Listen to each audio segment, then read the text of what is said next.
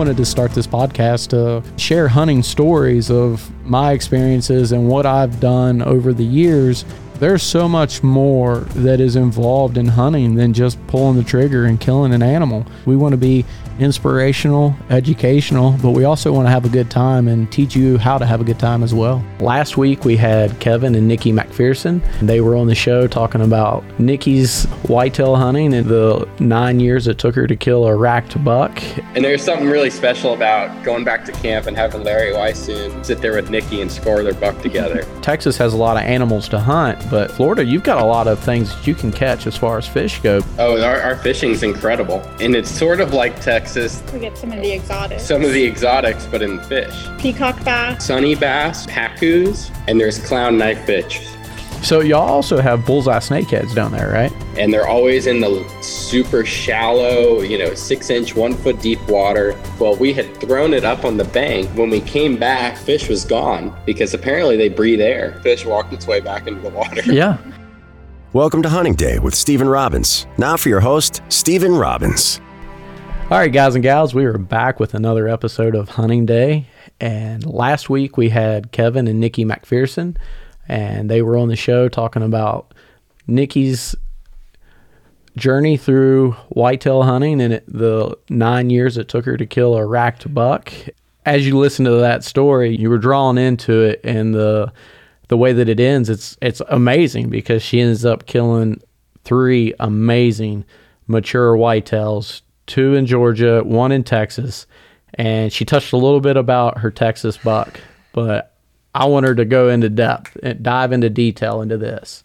So we, Kevin and I were hunting together because two nights before Kevin had shot his Texas buck. So now um, Kevin had switched to hunting with me and Joe Reed puts us in the stand, and he's like, "We've been seeing a chocolate horn, um, nine point, nine point there." He's like, "If he shows up, let me know what you think." Like, so we're like, "Okay." Uh, and, and he also tells us, "Hey, and there's also a ten point. That's a young buck, but he's huge." So he said, you know, if you see this, he describes this 10 point to me. He said, you know, be careful that, you know, he may look like a shooter, but he's not. Okay. Yeah. And so a chocolate horn deer come out and I liked him. I was like, oh, can I, like, I was getting excited. and Kevin's like, wait, I don't think that's the one Joe Reed I was like, I don't us. think that's the deer that he's talking about. And, and she's sitting there pouting because she's mad that, you know, I'm telling her not to shoot it. And she's like, what if this is my chance? And blah, blah, blah. Yeah. I'm like, what if this is the biggest one that I'm going to see this whole week? And you're sitting here telling me no. Yeah. So he's texting Joe Reed and I'm looking through the binoculars because a lot of the times when I'm hunting and I'm just watching deer, I like um, just to learn about them. So I'm just watching him through the binoculars. And all of a sudden, the buck that I ultimately ended up shooting was walking directly behind him, and his horns were double the width of of the original chocolate one that I was watching. She, she hits me and goes, "Much bigger deer coming in." and I looked up at the deer, and basically grabbed the binoculars out of her hand and said, "Get your gun up." And I looked, I looked at him, and I go, "You need to shoot that deer." And then I go, "Wait, wait, wait, wait!" He said something about a big ten point, and to be careful. So I, I look at him, look at him, and I'm like, "There's no way that this is what he's describing." You could see the how old he is. Yeah. Um, those big donkey ears. Um, so I said, "You know, you need to shoot this deer." So I get my gun up, and as I go to shoot, he quarters, and um, he when I shot, he looked like a gut shot deer. He just slowly walked away. Yeah, he just put his tail down and kind of lunged forward, and then just slowly walked away. Oh man. And he first, Kevin first thought that I missed, so he was just like, "Oh, you missed." And then and I was like, "No, no, no, no, you hit him." But I was like, "I think you gut shot him."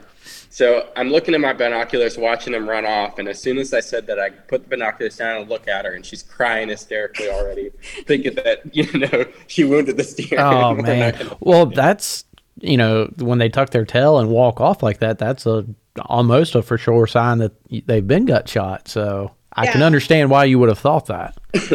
so I, I, called I called Joe, and he said, you know, wait, you know, we'll wait an hour, and uh, he showed up and I described the deer to him, to him, and now he's nervous that we shot the young ten point that he was talking about.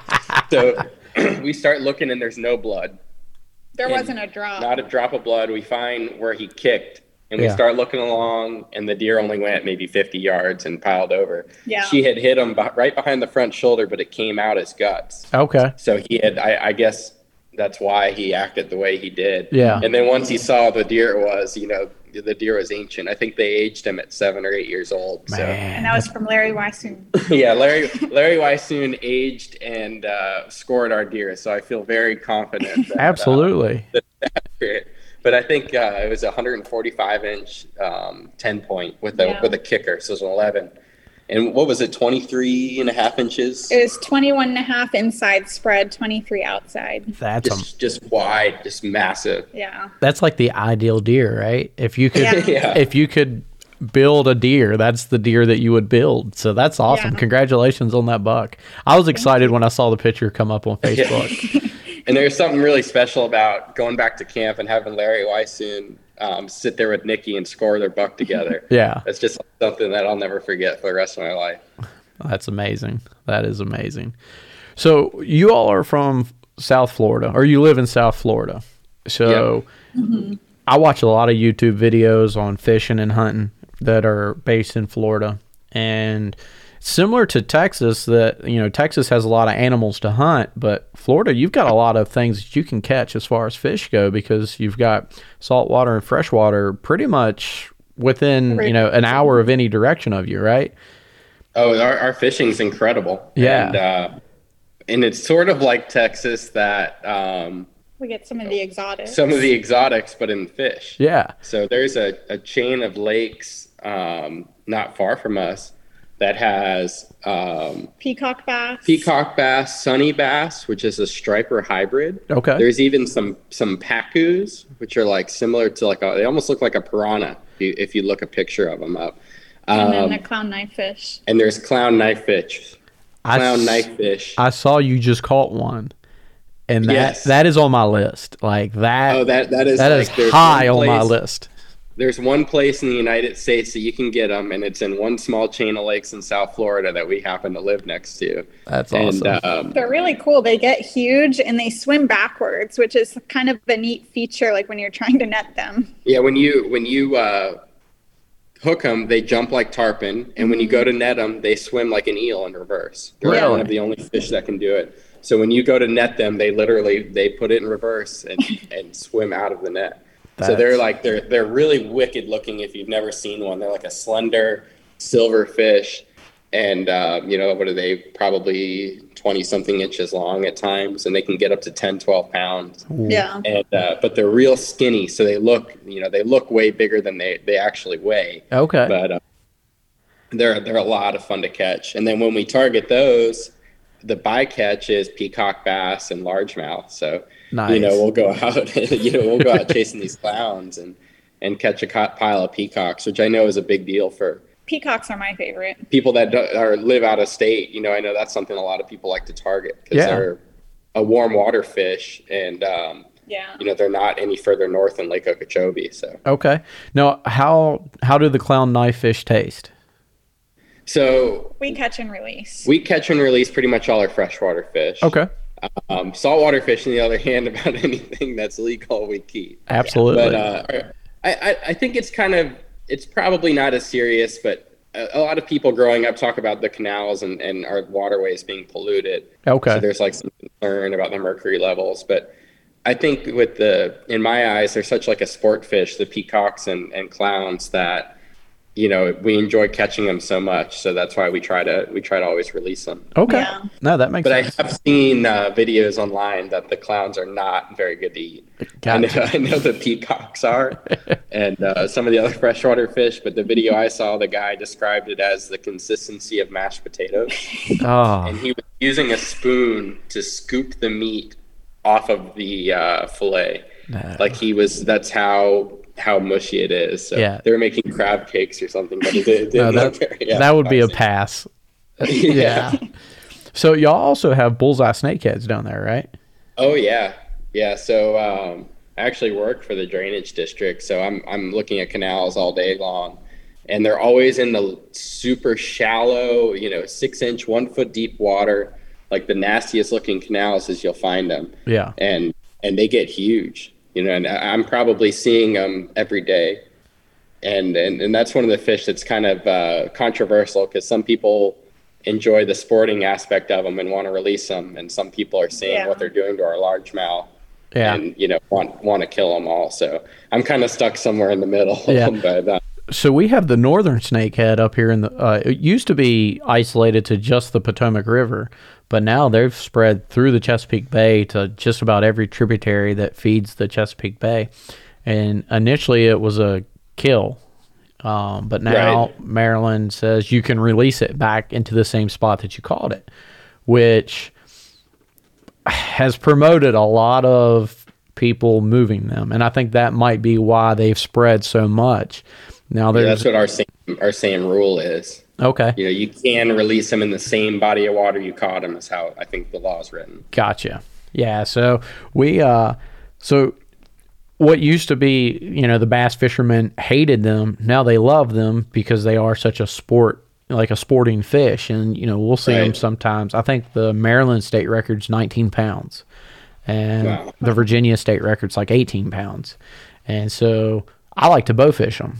And Okay. uh, we, we I haven't done it in probably maybe three years now, which was hoping to be able to go and do some this uh, past spring, but with work we uh, we were unable to do so. But no, they they are a very delicious eating fish. We just got to be careful on you know how much you eat at a time and Yeah. things like that. I've heard that they are very good too. Yeah, they're very white, flaky. They remind me of like a walleye or a crappie. Okay. And so they're they make really good fillets. You can grill them, fry them, bake them. Pretty much how you, however you would eat a normal or a regular fish, you could eat these. And uh, but they uh, what people used to hate now they love them, and now Right. all the anglers get mad at you if you post a picture with a snakehead with an arrow sticking out of it, one, and you're like just. Five years ago, you wanted every one of them dead, but now you like catching them so much. Like, make up your mind. right and you know it's interesting i remember when i was a kid that we didn't have them and i remember a friend of mine catching the first one when we were maybe 10 years old and uh, you know we're like what is this thing and their bait shop that was in my dad's neighborhood uh, it was really convenient we had a little local bait shop that we could ride our bikes to Yeah. and the guy explained what the fish was well we had thrown it up on the bank and uh, when we came back, the fish was gone because apparently they breathe air. yeah. So, so the fish, we we were like, you know, we were told to kill this fish. We threw it on the bank. We come back, and the fish walked its way back into the water. Yeah. Well, so like when we shoot them, um, a lot of times we'll shoot them in water that they're, we'll, we'll shoot them in shallow water on an outgoing tide, but a lot of times they'll be on like a mud flat. They're not even in water or they're barely in water. And you're like, how is this even possible? But they, we've shot them and then we try to gill them, take, you know, kill them. But even still, you'll open up the cooler and you're like, how's this thing still alive? Because at that point in time, it was a kill. You couldn't release them. And you're like, I don't want to fine for this thing because I, I plan Right. on eating it, you know? But yeah, so we got to where we were trying to cut the heads off of them just to make sure that they were dead. Yeah, and yet uh, I think about two weeks ago, um, at, at work, I saw a mom snakehead that had probably about thirty babies. I don't know if you saw that picture. I saw that. But she was she was sitting there where she had them kind of corralled, and I kept seeing that school of fish and didn't knew what didn't know what they were, and then saw there was actually the there was two of them there, two snakeheads. One would take off whenever I would walk by. So So- it looked like the mom would sit there corralling them. Yeah, they're I, to my knowledge, they're like the only species of fish that both parents will stay with the fry ball until they're old enough to be on their own. Really? Yeah, so they'll they'll like they'll swim around them. I mean, some fish will come in and get what they can, but for the most part, they guard them all the way through uh, until they're I don't want to say mature, but big enough to not be eaten by other fish. Yeah, these fish are probably three, four inches, maybe even a little bigger than that. Yeah, Which is, I was kind of surprised to see them still still guarding them. Yep. Yeah, they're uh and they're mean, aggressive when when they're around a fry ball. So if you had a lure and you threw it right in the middle of that fry ball, you'd have caught them. right. I've, I've heard that too. Yeah, nice. So But what? yeah, there's so there's there's so many different opportunities down here, you know. So we have Yeah. we have the Everglades is is maybe 20 minutes from us. Then we have that chain of lakes is about a half hour. And then uh, lately we've been driving to the west coast and doing a lot of backcountry uh, saltwater fishing in like Chokoloskee, uh, Everglades City area, Southwest Florida. okay. It's a, that's a really neat area. That's um The 10,000 Islands. It's basically Yeah. untouched. It's all like mangrove forests. yeah. Um, it's Nice. part of the Everglades National Park and it's where the Everglades meets saltwater and it's a really really neat area. Yeah, it's all protected, so there's no like homes and, and, and that kind of stuff. The island that you actually launch the boat out of is a little half mile wide island, and there's nothing in any direction around it. Um, so we target uh, snook and redfish and trout Nice. and uh, um, snappers and stuff like that. And then we do a lot of uh, offshore fishing too with, with some friends of ours. A lot of snapper fishing and that kind of stuff. That's a lot of fun. We just did that out of Pensacola Beach, and uh, I mean, I I could do that every day, going offshore, fishing the reefs, fishing different wrecks. Um, so actually, when I see you posting all these different pictures of all these fishing trips that y'all go on, I'm I'm very jealous, but I'm happy for you. but uh, you know, it, it's cool because we're so close to it. So you know, we have the ocean, so we could go to the other side. The other, the, the we live on the east coast. We can go to the west coast and be there in two hours backcountry fishing. yep, You know, we have uh, freshwater fishing ten And minutes down the road, and the ocean's twenty minutes. You know, to our east. So Yeah. it's kind of like we, we have we have a, a- everything. You know, whatever kind of fishing you want to do. Yeah. that's perfect. You know, a couple of my friends, a couple of friends of mine went out last weekend and caught a giant swordfish right off our coast. So No way. you know it's it, it's it's insane so you know we, we pretty much have it all right here You do. You you absolutely do. And uh, so you mentioned Everglades. Do y'all go do any uh, snake like python uh, hunting? we i've seen two pythons now um, but uh, i, I kind of want to do go with some people that know what they're doing to actually kind of find these things because it, it they disappear so quickly Okay. Um, we were heading out gator hunting two years ago, and uh, it was like three o'clock in the morning. We were headed out, and we are coming down the dirt road heading into this WMA and uh, out in the Everglades, and there was a python across the road that had to have been every bit of ten, maybe eight to ten feet. I mean, just huge. And it was one of those things where you didn't realize what it was Thought it until was a you were stick. on top of it or or until like we were just about passing it. So my friend's driving. I started yelling for him to stop because we, you know, we want to kind of try to catch the thing. And by the time he stopped, we were driven way by it, and the snake, the snake slithered into some chest high grass, and none of us were going to go in there after it. I was So- gonna say if you went in, props to you because And, oh, and then I've seen another, uh, uh, maybe even a couple of them dead on the side of the road in that that part of South, you know, uh, sort of South middle middle of the state, South Florida.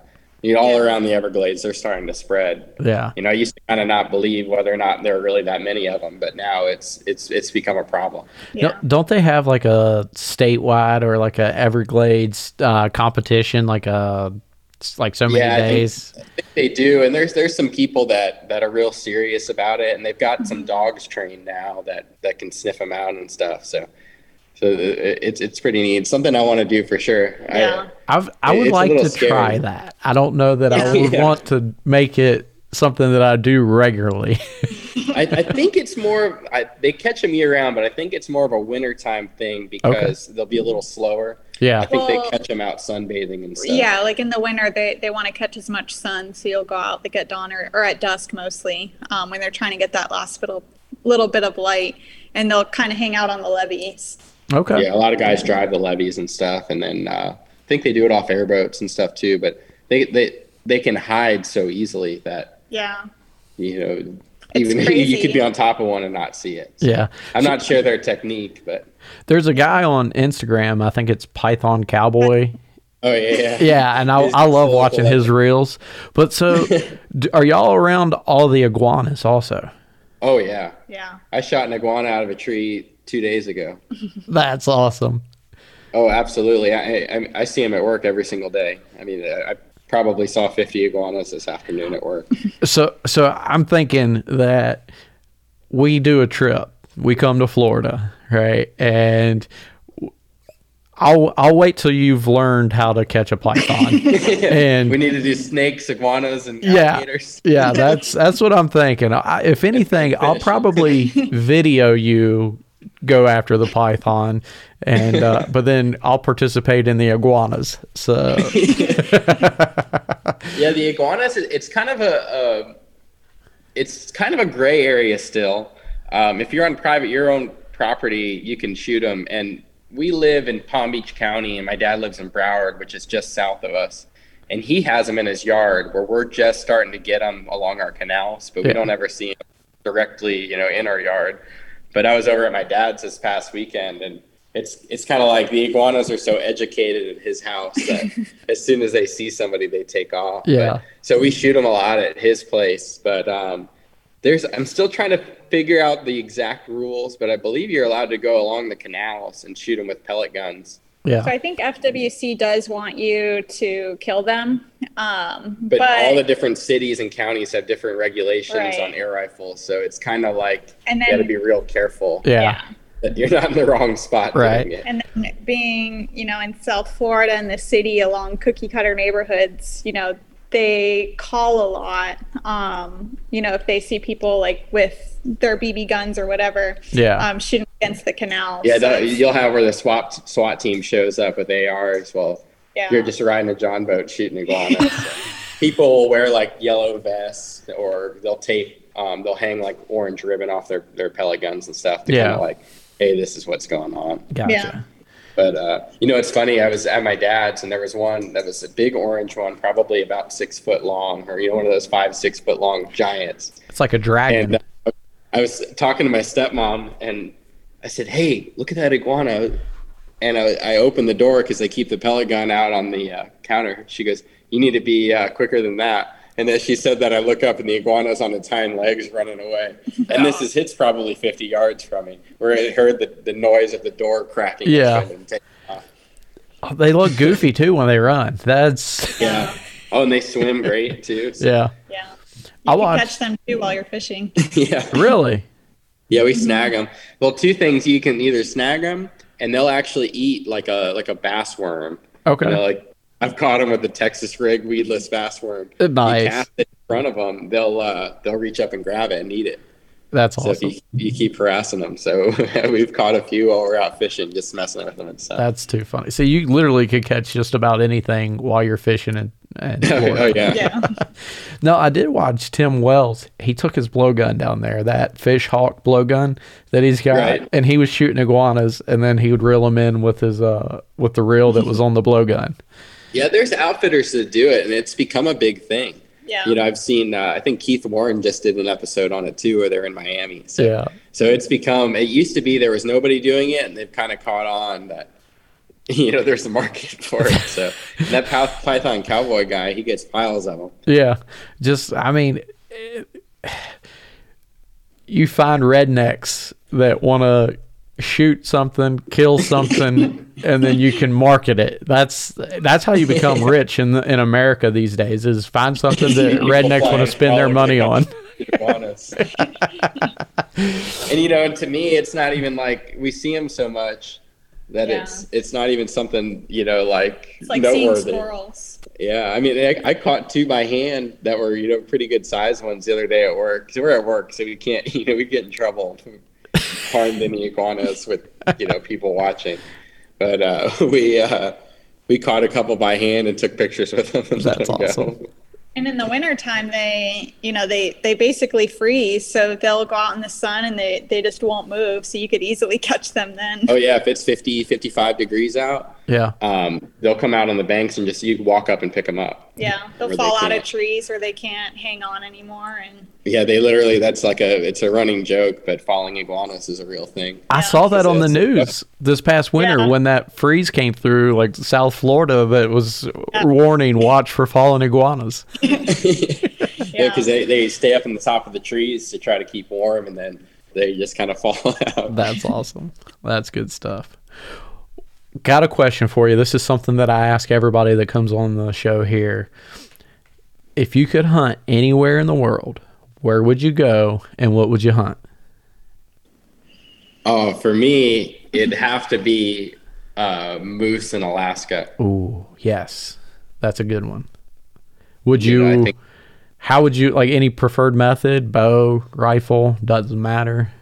Probably rifle. So we've just gotten into a thing that we are trying to do one guided hunt out of state every year. Yeah. So I've gotten to the point where I, I'm not ready to start doing archery hunts yet. So Okay. And that's our understandable. first- yeah, our first time for anything, I'm like, nope, we're gonna, we're, we're not gonna make this more hard, harder than it to. Fair enough. Fair enough. How about you, Nikki? What would you do? I think that I would really love to hunt elk in the mountains, but Okay. I would like to do like a horseback trip and then, you know, where they put the horns on your back and then you're on the horse. So you'd pack in. That's awesome. Yeah. That Yeah, I think that would be oh, an amazing hunt. Yeah. Yeah, we're starting our uh, Wyoming preference point building now. So, Nice. you know, hopefully we figure, you know, the next decade or something, that's definitely going to be on the list. So. That's Yeah. that'll be a fun hunt. And I, if you need any suggestions for Wyoming, just let me know. I've got a pretty big list of people that I could send you to that you'd have an amazing time hunting elk with, and uh, Okay. that'll be. I, I would I look forward to that one because like any of the other hunts that you all have done, it's going to be epic. So Yeah. moose in Alaska, elk in Wyoming. I love it. I love it. All right. Well, I appreciate you all being on for the last two weeks. This has been fun. I've had a really good time. I hope you all have. And I'm pretty sure our listeners are enjoying this. So I just want to say thank you for being on. If our listeners wanted to get a hold of you on Instagram, what would be the best way to get a hold of you? Nikki underscore MacPherson. And I'm Mullet Mac. Mullet Mac. I love it. We need t shirts. Mullet Mac t shirts. That's good stuff. Well, again, I appreciate you all being on. Thank you. Thank you. And uh, to all of our listeners, we appreciate your love and support. And keep hunting and doing what God calls you to do. Thank you for listening to Hunting Day with Stephen Robbins. Don't forget to like, comment, subscribe. If you'd like to follow, you can find Stephen on Instagram at Stephen Hunt Day and Facebook at Stephen Robbins HD. If you'd like to reach Stephen, you can email him at stephen.huntingday at gmail.com.